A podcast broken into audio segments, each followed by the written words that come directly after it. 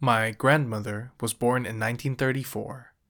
She passed away earlier this year on the 11th of August 2021, which was also exactly my mother's birthday. I thought that was a pretty cruel thing. Having your mother die on the day you're supposed to celebrate the day you came into being. It is somewhat poetic, but ultimately it is cruel. Honestly, old age is cruel. In the weeks following my grandmother's death, my mother pondered upon a lot of things. The things she had said to my grandmother that she couldn't take back, the many times she thought she had failed as a child, the things my grandmother had said to her, and the times she thought my grandmother failed as her mother. Time is irreversible, she thought. So all her thoughts, all her regrets, they were just in vain. My mother kept telling herself that it's all right. My grandmother was not dying from cancer or other horrible diseases. She was just rather immobile, and she was also bedridden for three years. She thought, and I agreed with her, that it was the right time for her to go, surrounded by all her children, to leave this excruciatingly idle life that she had led in the last few years of her life. With that said, this episode is dedicated to my grandmother. I hope she rests in peace. This episode, let's reflect upon life at the end of the line and eventually death.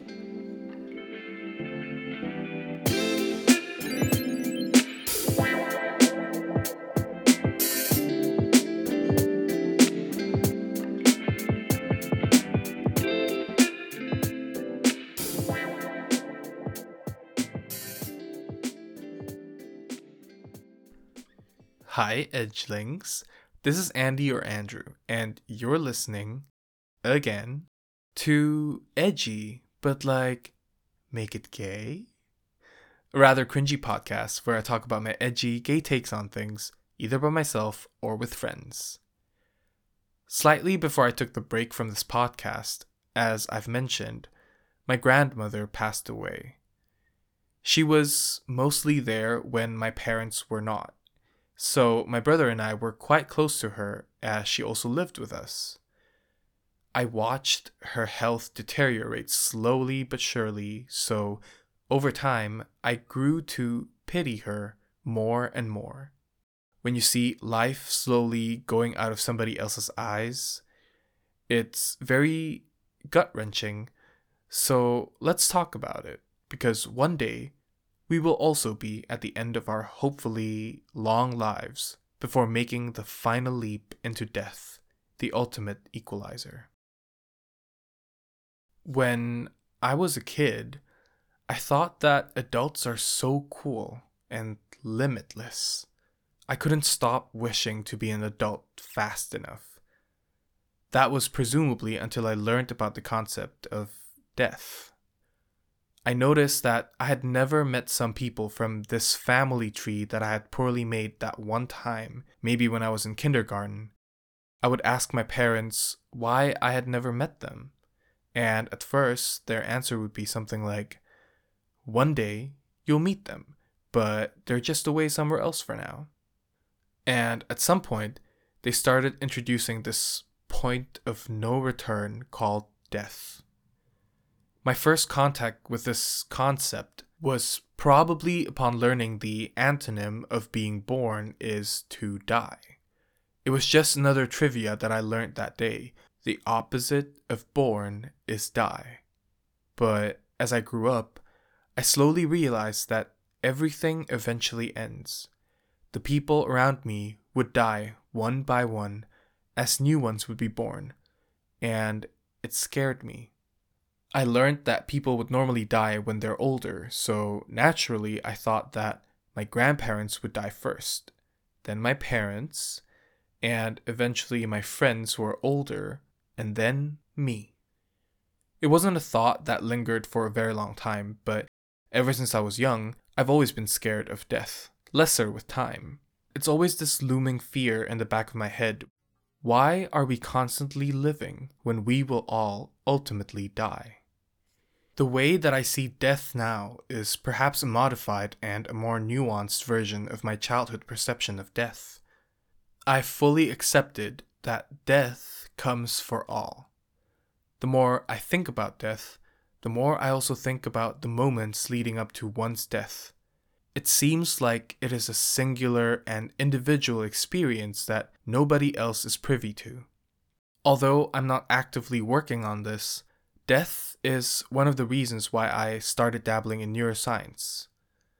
What happens after the heart and the brain stop working? How would you know that you would totally lose all senses and consciousness when you've been declared dead? What if humans experience death differently depending on how they feel when they die, like in near death experiences? How do our brains perceive death? The list goes on and on, and scientists don't know the answers to some, if not all, these questions, not to my knowledge at least. I think that most people cling onto the concept of a religious afterlife because the concept of death being a gateway to absolute nothingness is horrific. When talking about deaths that affect me, I would have to say that none other has affected me as hard as Setsuko's death. Setsuko was a four year old girl from the 1988 Studio Ghibli movie, Grave of the Fireflies. The movie, which is also my all time favorite, is set in World War II Japan and it tells the story about two siblings, older brother Seita and younger sister Setsuko. Even at the beginning of the movie, you would be able to see that both characters eventually die. The ambiance, fiery and red, with the opening scene depicting both Seita and Setsuko inside a train heading off somewhere far, presumably the afterlife. In contrast to most people nowadays who would die when they're old, I saw this innocent girl who lost both her parents to the war, growing up bit by bit, guided by her older brother who was just 14. Setsuko is this little girl with a bowl cut who really likes this brand of Japanese hard candy packaged inside a metal container. So, whenever she or Seita walks around with it, you would hear the clinks and clanks that the hard candies would make as they bump against the walls of the container. Other than that, there was really no other way to describe her. She was just four. She was a blank slate. She was playful, I would say, just like how any other child would be, and she was content with whatever little she had. After their mother died from wounds from an air raid, she actually got piled up together with other dead bodies. Seita kept this piece of information from Setsuko and told Setsuko that their mother was recovering. The pair eventually lived with relatives who were not nice, and they bickered a lot, especially with their aunt, who said that they were just doing nothing and they were just depleting their food rations faster, some of which were actually purchased by Seita's and Setsuko's money. Seita and Setsuko eventually left their relatives and found this tiny bomb shelter by the river, which they eventually fashioned to become their new home. They would take baths in the river, and one night, Setsuko found a lot of fireflies by the river, so Seita came up with this idea to grab lots of them and place them in a jar. Once the jar was full, Seita and Setsuko quickly came inside the shelter closed off the bug net that they had previously placed as if it was the partition between their new home and the cruel world outside. And then they released the fireflies inside their new sanctuary. The place quickly lit up as if it was a festival. The two looked at the twinkling and luminescent fireflies as if they were stars high up in the sky, something that they couldn't see all that much because of all the smoke produced from the air raids. They dozed off slowly and everything was peaceful. When morning came, Setsuko realized that all of the fireflies had died, and they were just surrounded by thousands and thousands of dead fireflies. She gathered their corpses and she started to build a grave right by the river. When Seita asked Setsuko what she was doing, Setsuko said that she was building a grave, a grave of the fireflies. And then she told Seita that it was just a grave, just a grave like the one that their mother was in. Seita lost his composure, and Setsuko further explained that her aunt, without Seita's consent, told Setsuko that their mother was never coming back, that she had died. I don't know how the animators did it, but I could see all sense of hope was just gone from Setsuko's face when she told Seita all that. She then looked up at Seita and asked, Why do fireflies have to die so soon? It wasn't a surprise that Setsuko's health deteriorated gradually. She was getting sicker and sicker. This child who had just started living was dying. Seita knew that he had to do something to save his sister, so he took her to the doctor. She was dying from a combination of unsanitary living conditions and malnutrition. Seita then decided that he would withdraw all the money from the bank and give Setsuko a healthy, nutritious meal. Setsuko, who found it hard to even open her eyes at the time, uh, she started crying. She told Seita that she didn't eat anything. She just didn't want Seita to leave her. So Seita promised that once he was done getting everything, he would never leave her side, ever. On the way to go to the bank, Seita found out that Japan had surrendered, and it dawned on him that their dad was also most likely dead. He quickly rushed back to his now last living family member, and uh, Setsuko was just lying on the floor inside the shelter. Her eyes now barely open. She was just in a state of delirium. After realizing that Seita was there, Setsuko grabbed a piece of rock and uh, she offered it to Seita, telling him that she had made rice balls for him. And then Seita knew. He pulled out a watermelon from his bag, and then he cut up a tiny slice and placed it inside Setsuko's mouth. She just said it was delicious. And then Setsuko looked at at Seita, who was about to head outside and prepare food for her. So she just told Seita, Thank you. And that was the last thing she said, because she never woke up. I knew that that death comes for us all, but watching Setsuko, who was just so pure, pure and innocent, die at four years old, it it hurts towards the end of the movie, the screen was just panning out to show the things that Setsuko did weeks prior to her death. The image of Setsuko, who had to be content with solitude because her brother had to go get money and food. I witnessed all that in this montage of Setsuko's final experiences. She cleaned the shelter, she played with her doll, she replenished the flowers that she had placed by the grave of the fireflies, all alone. She lived a such a short life that was filled with idleness, yet she was so happy and content. Because she was a child. She was just a child. So, Setsuko taught me death is equal, and because it is so, I will live not just for myself, but also for the people who have affected me throughout my lifetime. and as silly as this would sound, because she's literally an anime character, this list of people also includes Setsuko. Because Setsuko ultimately deserves better.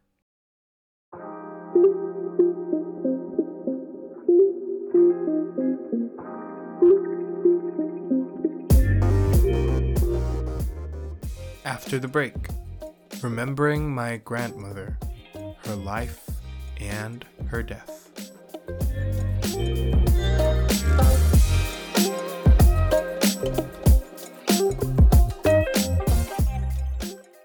In contrast to Setsuko, my grandmother lived a long life, and I can only hope that, to her, it was a fulfilling one too.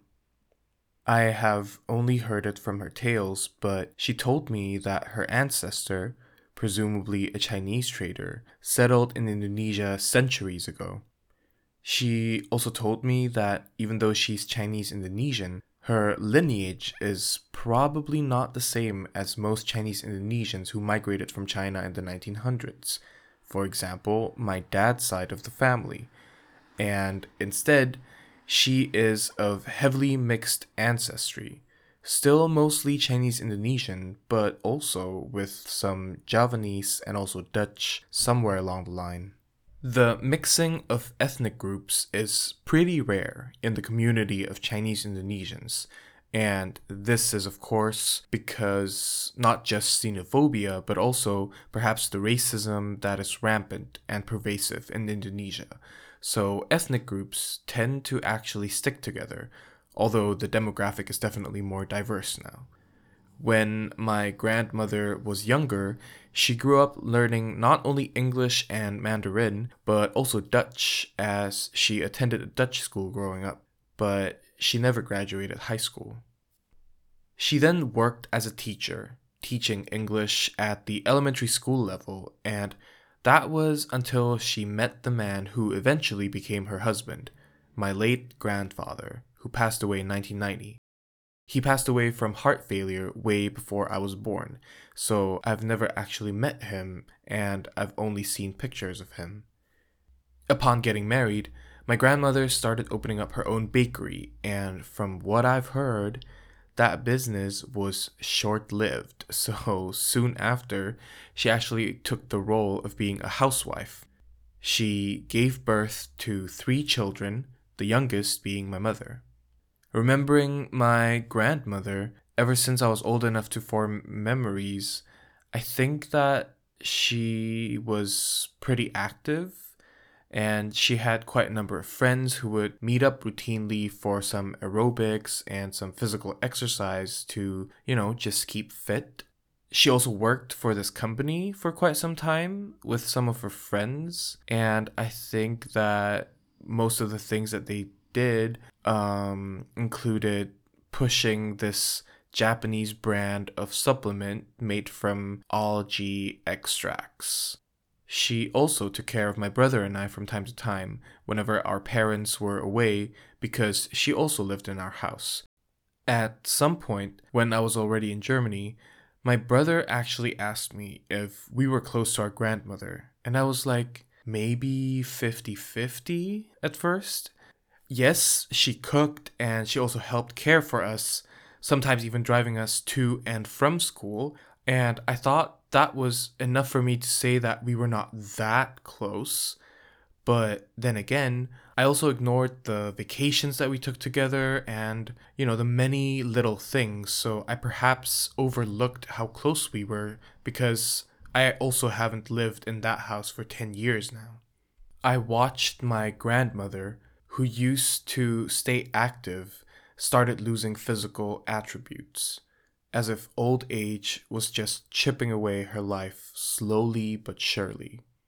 She would at first find it harder to stand up for long periods of time, and then she would find walking rather painful. She then started using walkers, and before long, she found herself unable to walk on her own, so she would have to use wheelchairs to get around. This was, of course, a physical burden that I'm sure she was feeling for a long period of time, because that also meant that she had to depend on other people just for her day to day life. Her routine for the past three years of her life just included her moving from her bed to the dining table to the toilet and then repeat with perhaps some occasional outing, of course. At the same time period, she would also start hearing about her relatives and her close friends dying one by one. So I can only imagine that the silence then started to become deafening, with death creeping in closer and her life being so mundane with limited mobility. I know for a fact that she often pondered about death. One night, my grandmother called me on my phone and she was just crying, telling me that she didn't want to be alone. I quickly woke my mother up and told her to go with me to my grandmother's room. When we both got there, my grandmother was just lying on her bed, crying. We helped her to sit up, and her hands were shaking, trying to wipe the tears off her face. My mom quickly helped her, and my grandmother just held onto my mother's hand, telling her that she didn't want my mother to let go. She further elaborated that she had a dream that night in which she saw my grandfather trying to pull her up and leave elsewhere. In her dream, my grandmother struggled and she just started shouting that she didn't want to go away from her room. It was her home and then she woke up. Upon hearing this, my mother also started crying, and then she accompanied my grandmother for around half an hour or so until she eventually calmed down.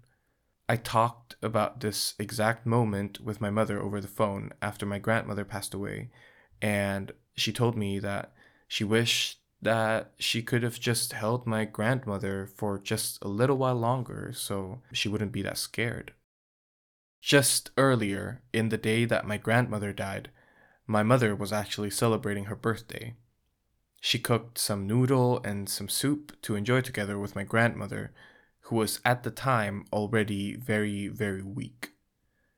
My mother told me that my grandmother caressed her face as she wished my mother a long and happy life, before my mother eventually told her that she loved my grandma and asked for her forgiveness for all the wrong things that she had done or said to her. My grandmother then told her that it was all okay, she had already forgiven her. That was probably the last thing that my grandmother experienced while she was still alive, because a few hours after that exact instance, she was already not responsive, and shortly afterwards, she passed away surrounded by her children and also some of my cousins. My mother, I think, took her death the hardest, and she mourned her death for a pretty long time, often finding herself lost in her thoughts whenever she had to clean up after my late grandma's room, for example.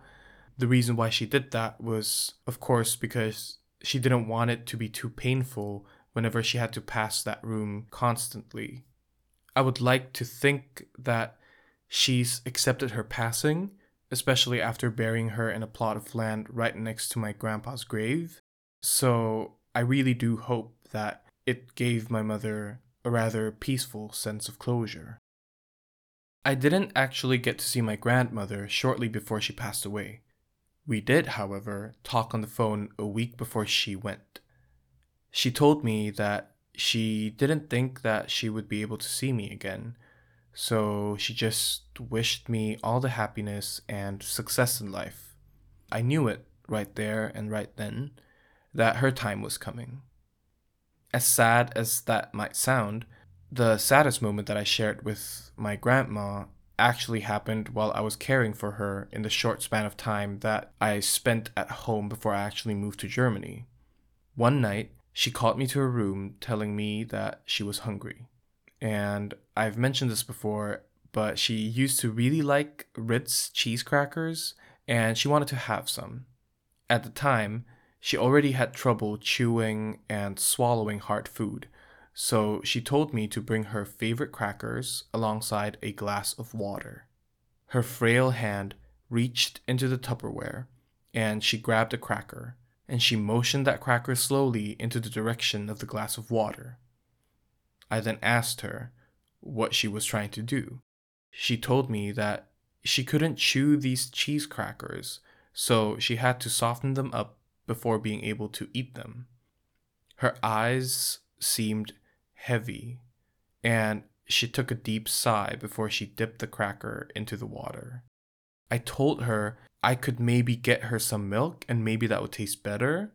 And then she just told me not to do so because she was so hungry. She was okay with just water dipped cheese crackers. I remember that I started welling up right there while watching the crumbs of these crackers that she had dipped floating inside the water before eventually sinking at the bottom of the glass.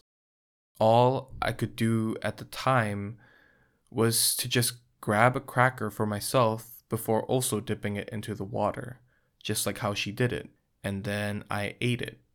I told her, Oh, it's not that bad, when all I could taste was just soggy crackers with a hint of cheese. She looked up to me and smiled, telling me, See, I told you so, before she took another one and ate it the same way as the previous one. In that silent and lonely room that night, my grandmother was holding on to dear life, and she didn't know why. She didn't want to die either, but she also didn't know why not. I could only hope that she really found peace in her passing. I thought to myself, what I'm afraid of is perhaps not death itself. It's probably always been idleness. Idleness, I think, especially of old age, is definitely not for me. This is perhaps also why I decided to embark on this passion project, which is this podcast, so that I have something to remember life by when my mind isn't what it used to be. I've also decided a long time ago that the only way that I would like to die is via euthanasia. I would then die on my own terms and on my own time. When death approaches, I don't want to be afraid of when it comes for me. I want to embrace death with open arms, acknowledging the very humbling fact that my time has eventually come to an end, and it is time to make room for others as I go back into this cycle, relinquishing this borrowed flesh back into the universe. And until then, I'll appreciate and live this life to the fullest, and I hope that whoever's listening does so too.